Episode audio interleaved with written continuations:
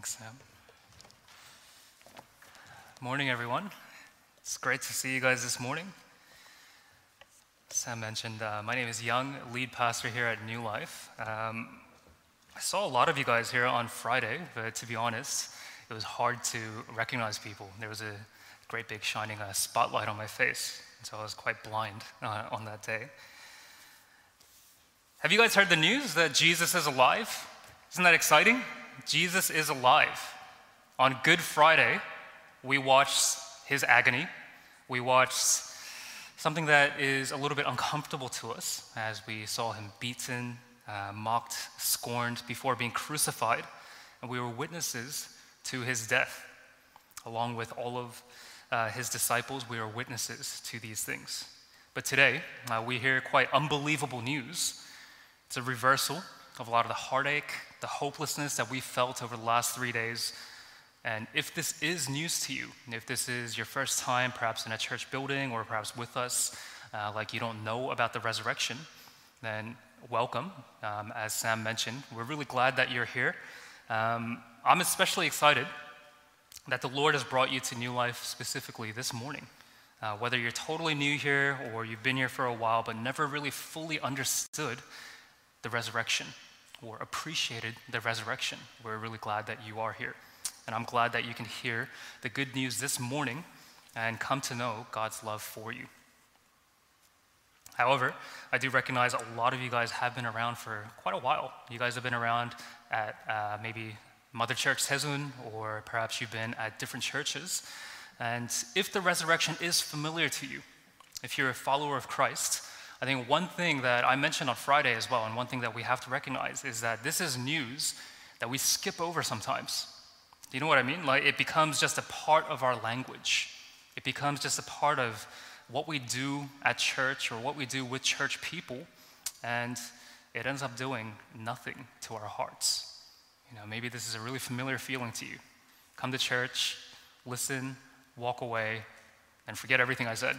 You know, this might be a very, very familiar feeling for you. I love and hate this, not the part where you forget everything I say, but I love and hate that we have something that's very common to us when it comes to the language of Scripture, when it comes to the language of resurrection. Because I love it because it's something that we can constantly remind each other of.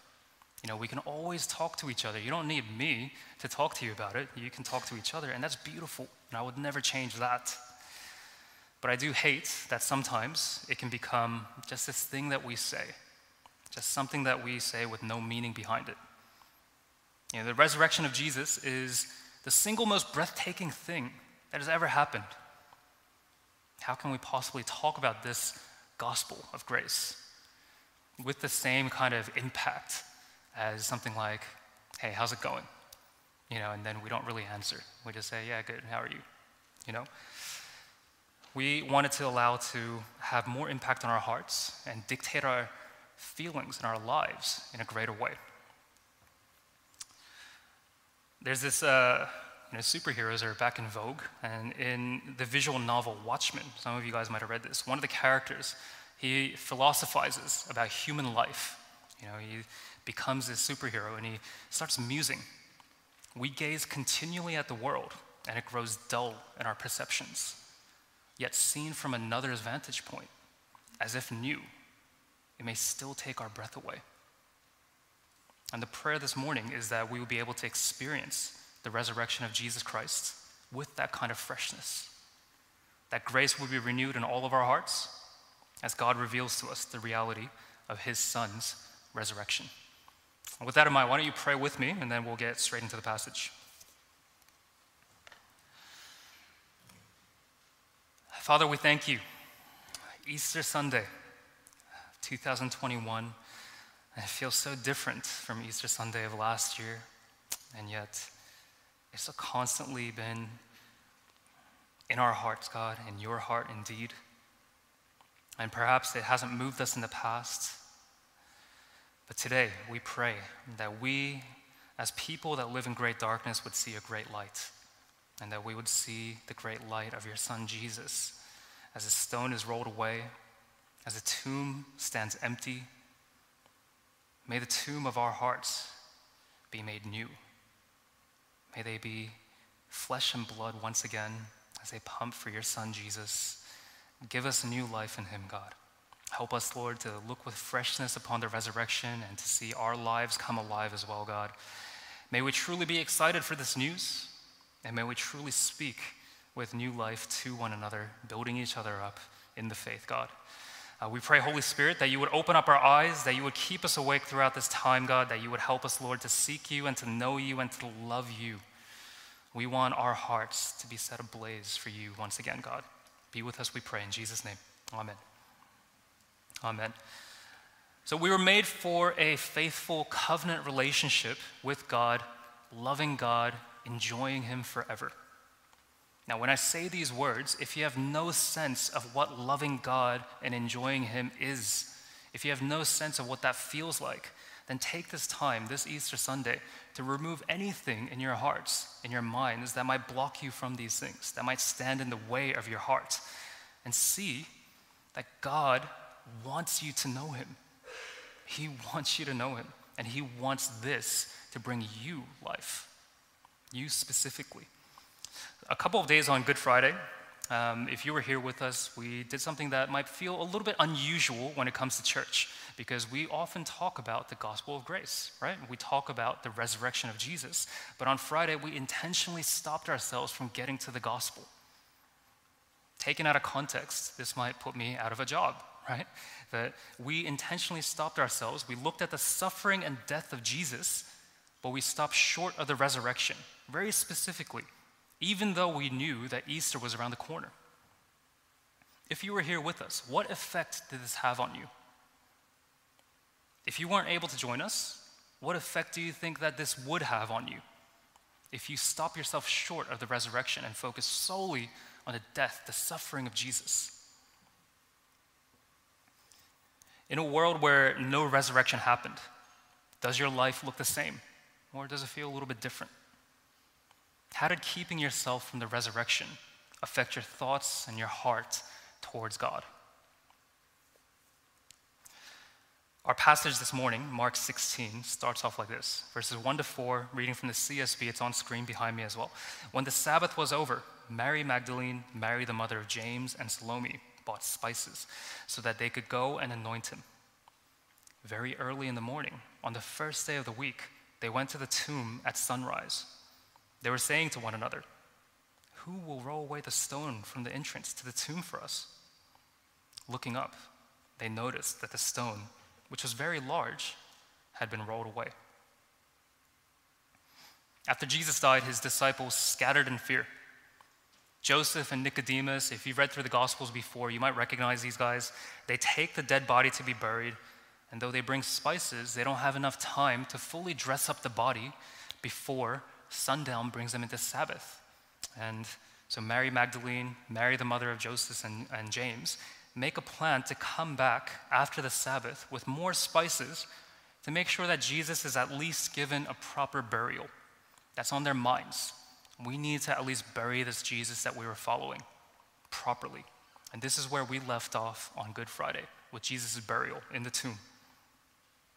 Now, today we see Mary Magdalene Mary, the mother of James and Salome, buy more spices in order to anoint the dead body of Jesus, and they return to the tomb at sunrise. And their experience, and the experience of all the disciples, was a world with no resurrection so far.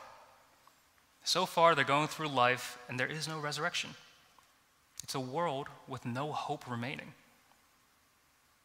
The one that they put all of their hope in, the one that held all the weight of their expectations, was disgraced.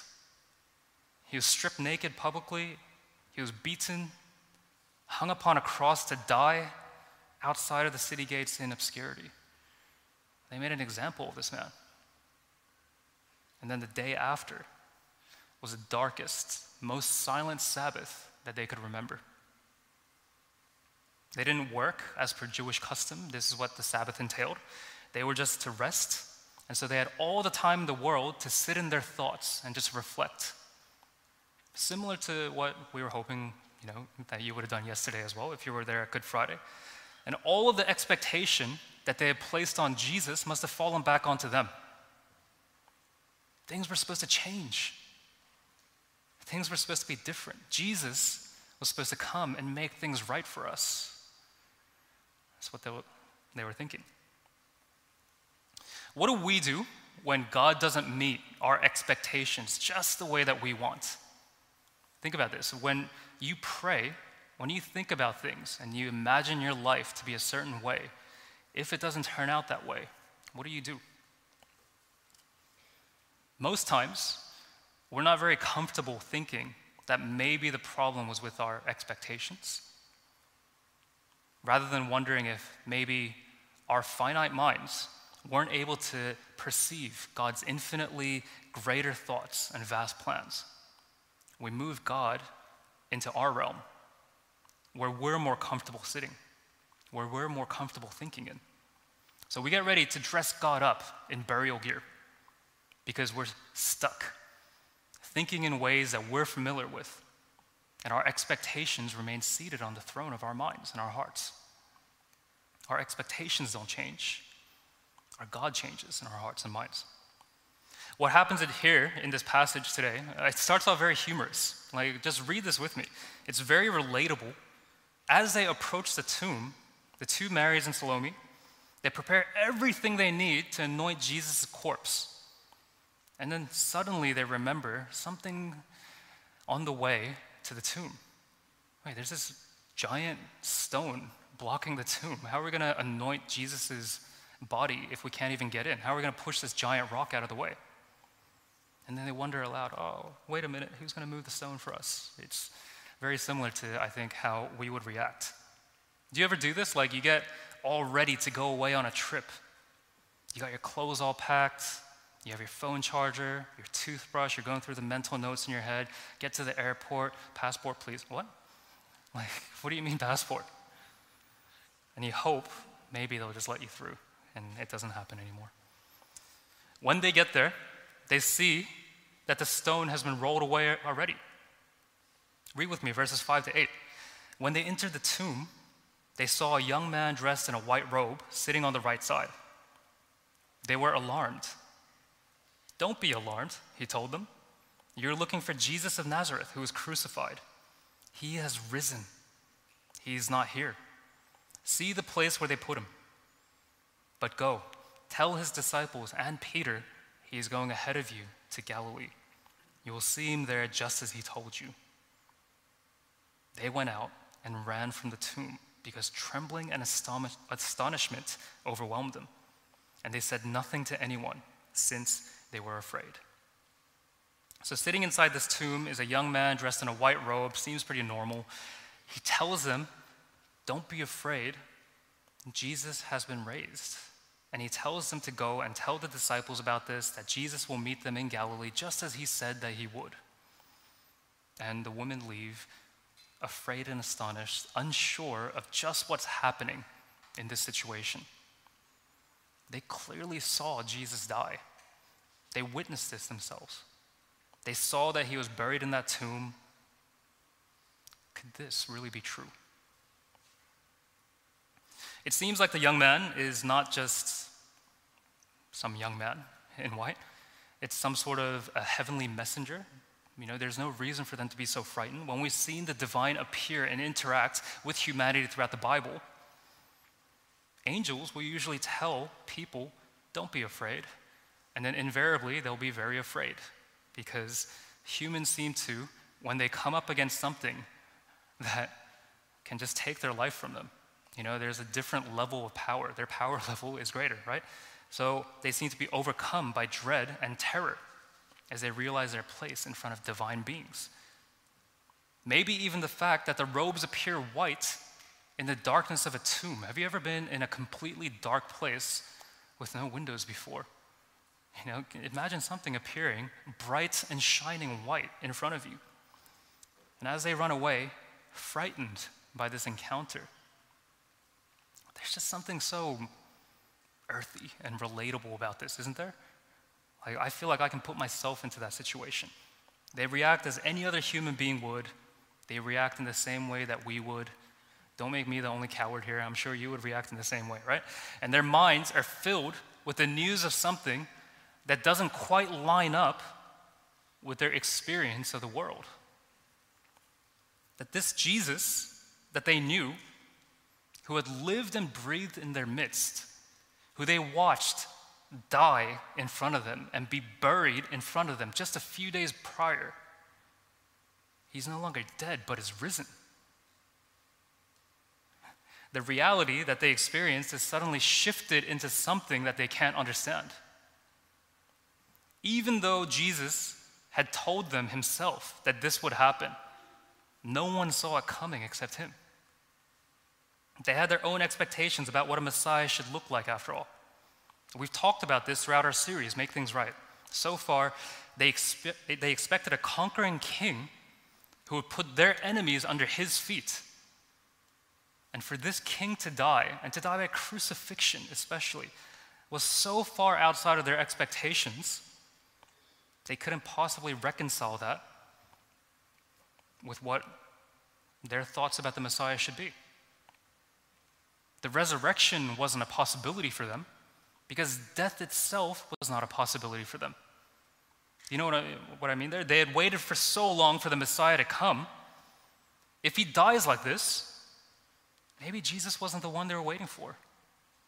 Maybe this doesn't make sense. How could he go out like that? Not even killed in battle, trying to overthrow Rome, but tortured, killed in the most painful and shameful of devices the cross.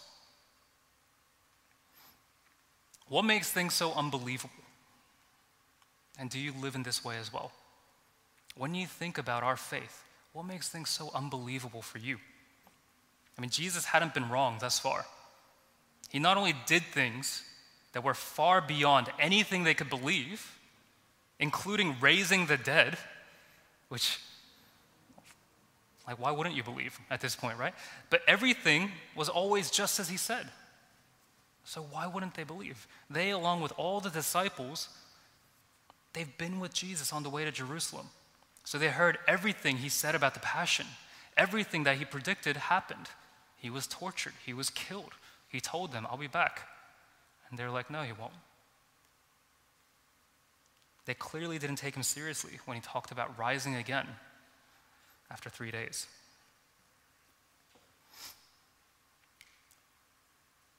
We're an assumptive people. Like, oftentimes, we can't really readily accept information that goes against our beliefs about this world or our experience of how this world goes.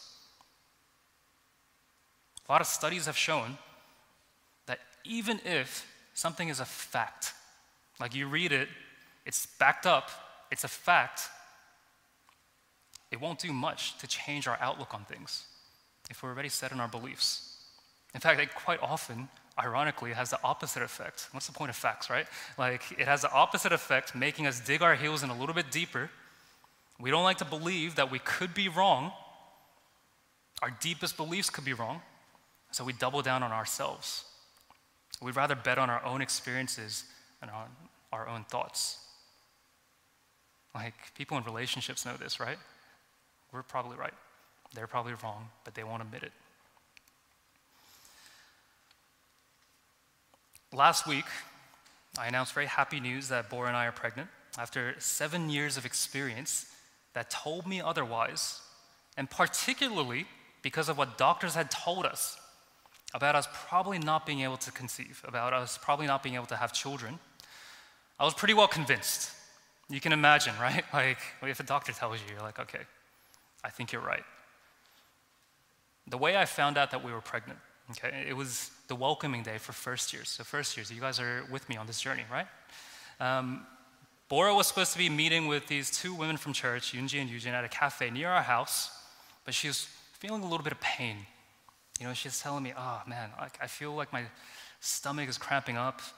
And so she asked me, you know, hey, can you just drop me off on the way? It's like a very short walk from our house, but she must have been in some pain. And so I dropped her off, get to the first year's welcoming event, and then I get a message from Bora not long after. And this is very unusual because she usually likes me to just be present, right?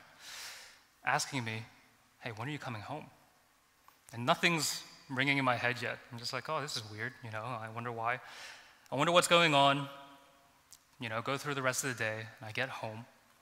I ask if she's okay, and she's in our bedroom, and she says, Hey, can you just throw away this plastic bag that's on our bed? It's from Chemist Warehouse.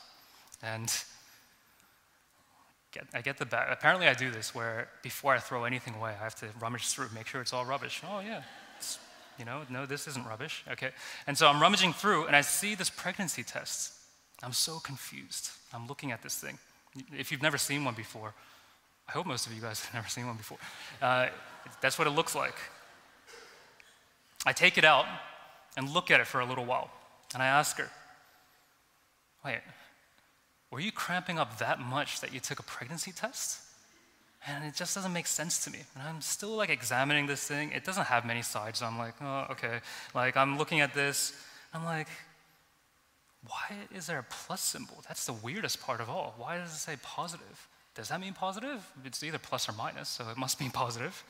I just keep looking at it. And to me, pregnancy was so far outside of the realm of possibility that even a test that was designed for this express purpose and specifically told me otherwise, I was like, no, that can't be true.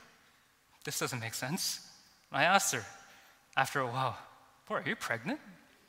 Like just incredulously. And she said, Yes. And I didn't believe her at first.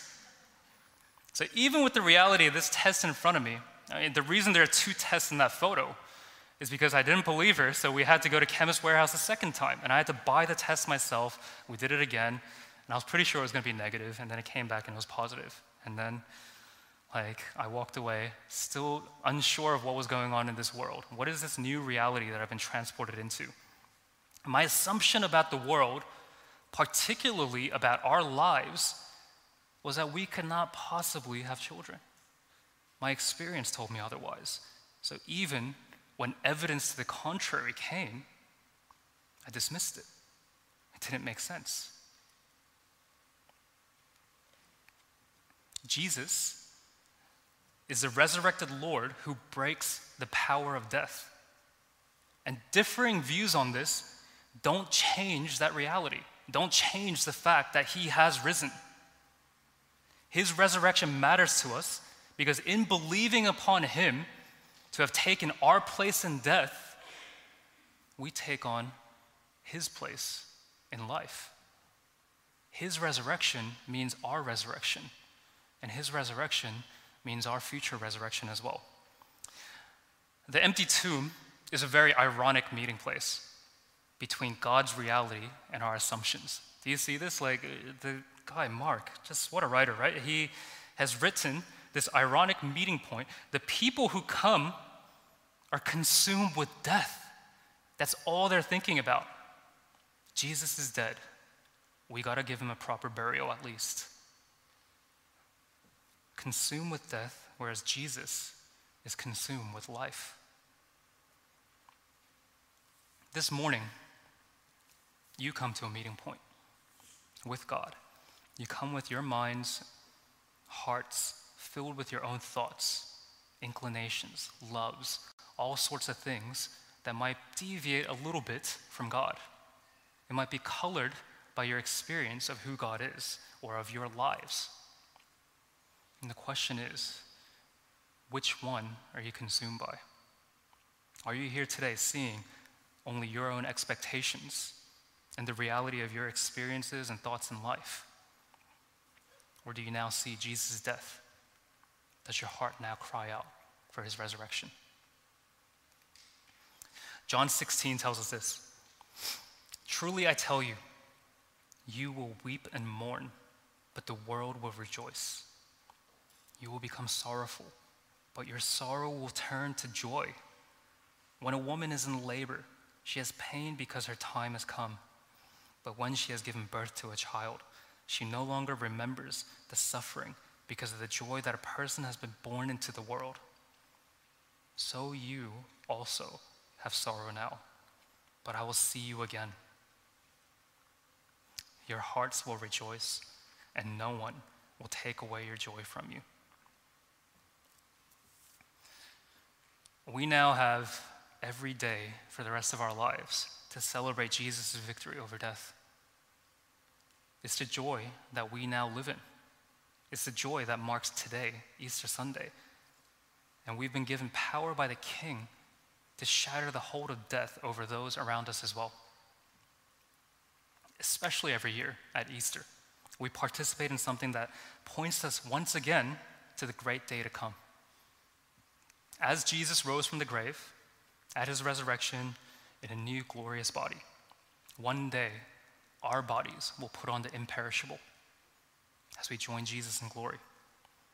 And this should be a beautiful balm to our souls, to our aching wounds, to our scarred bodies and hurting hearts. Jesus tells us that it's not always going to be this way. That just as his body was laid in, into the tomb, then all was made new at his resurrection, so also we will rise and every tear will be wiped away. So all of the pain, the grief, the loss of this day will give way and it'll become kindling for this roaring fire of true and everlasting joy. Now, we now live between here until the day of his return and our resurrection in his ever present and renewing grace. And throughout this series, Make Things Right, we've talked about the idea of home, how God created our first home for us in the Garden of Eden. And though we were banished from the garden due to our sin, we lost that home that was designed to be this place of, of peace, of wholeness, of shalom for us. We look forward to the day, the future day of Jesus' return, his second coming, when we will enter into our last home. One day where we will never have to leave due to our indiscretion, due to our independence, but we'll li- live in perfect harmony with our Creator, our Redeemer, and our Father. Now, today is a very special day. We celebrate and take part in a God ordained ceremony. It's a meal together called the communion or the Lord's Supper. It comes from the final meal that Jesus shared with his disciples, which took place during the Passover before his death. The Passover itself was a meal that recalled the final plague on Egypt, as recorded in Exodus, in which the firstborns of the land died while the Israelites who put the blood of the sacrificial lamb on their doorposts, they were spared. Passover pointed forward to the coming of the Lamb of God, the true Lamb who would forever take away the sins of the world through his sacrifice.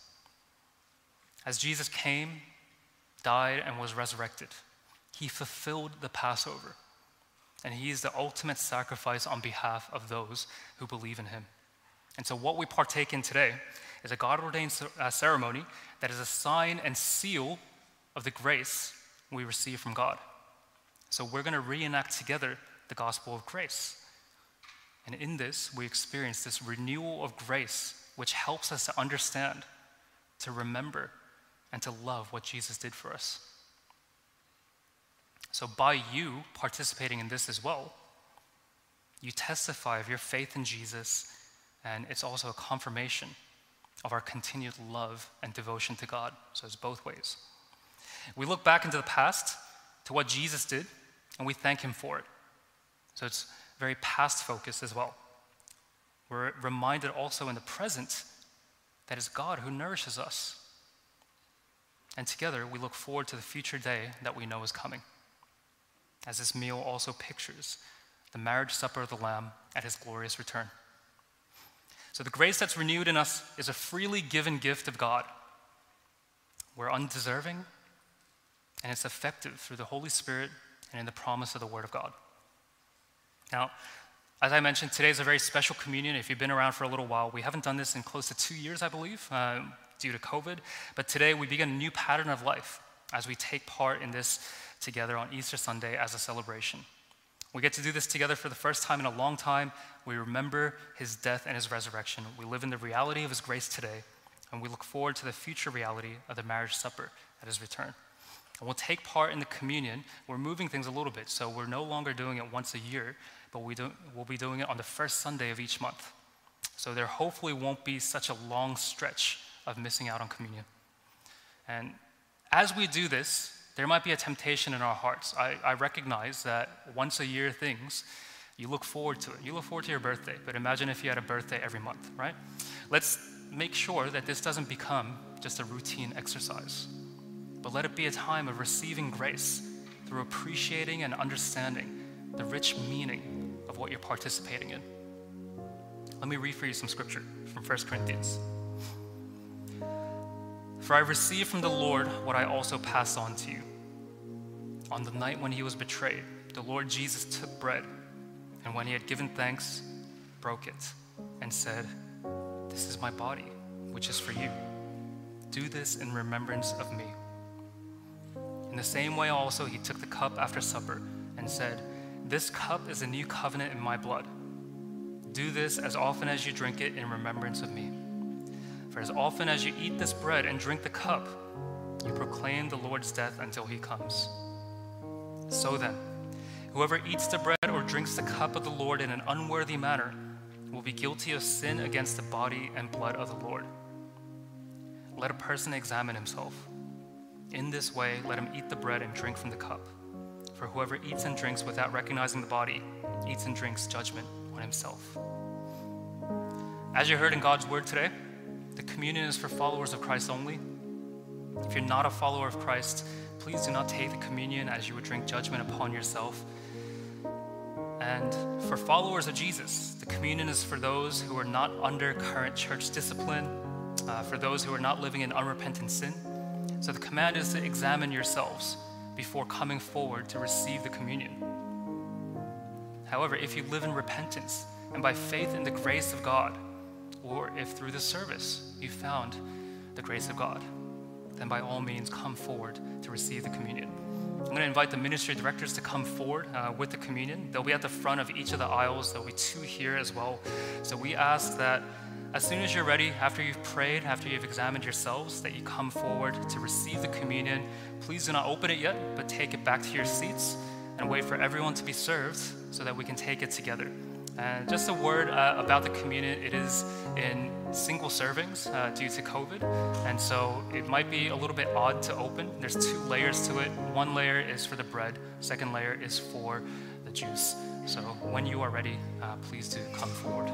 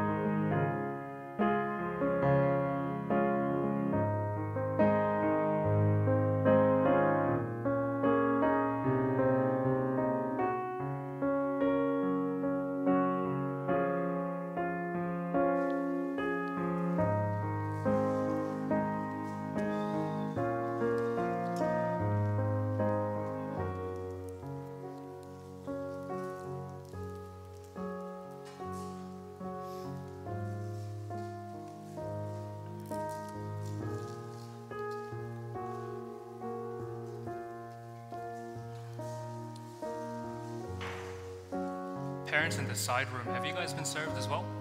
Yeah? No? Yeah, okay.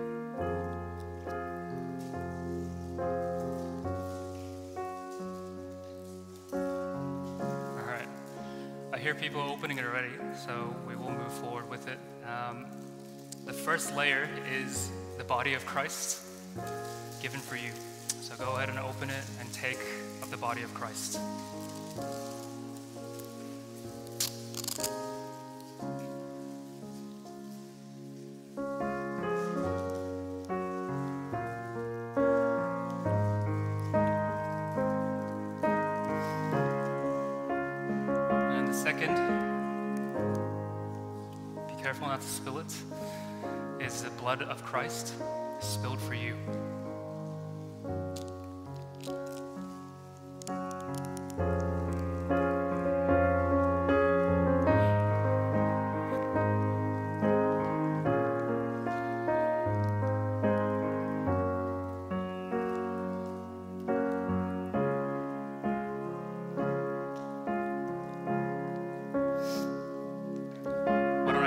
Us, and then we'll conclude with a time of singing praises to our Lord.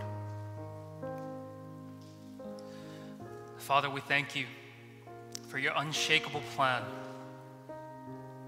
Even when men came forward, even when we came forward as part of the crowd shouting, Crucify him, you made sure to make that part of your plan.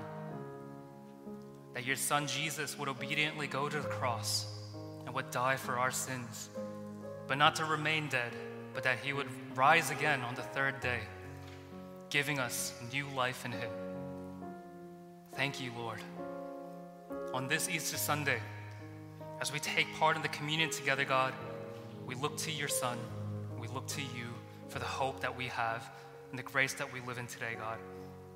We pray that our hearts will be made new once again, that we would look to you and that we would worship you in all spirit and truth, and that we would fall deeper and deeper in love with you. Guide us by your Holy Spirit. Unite us in our passion and our praise for you. In Jesus' name we pray. Amen.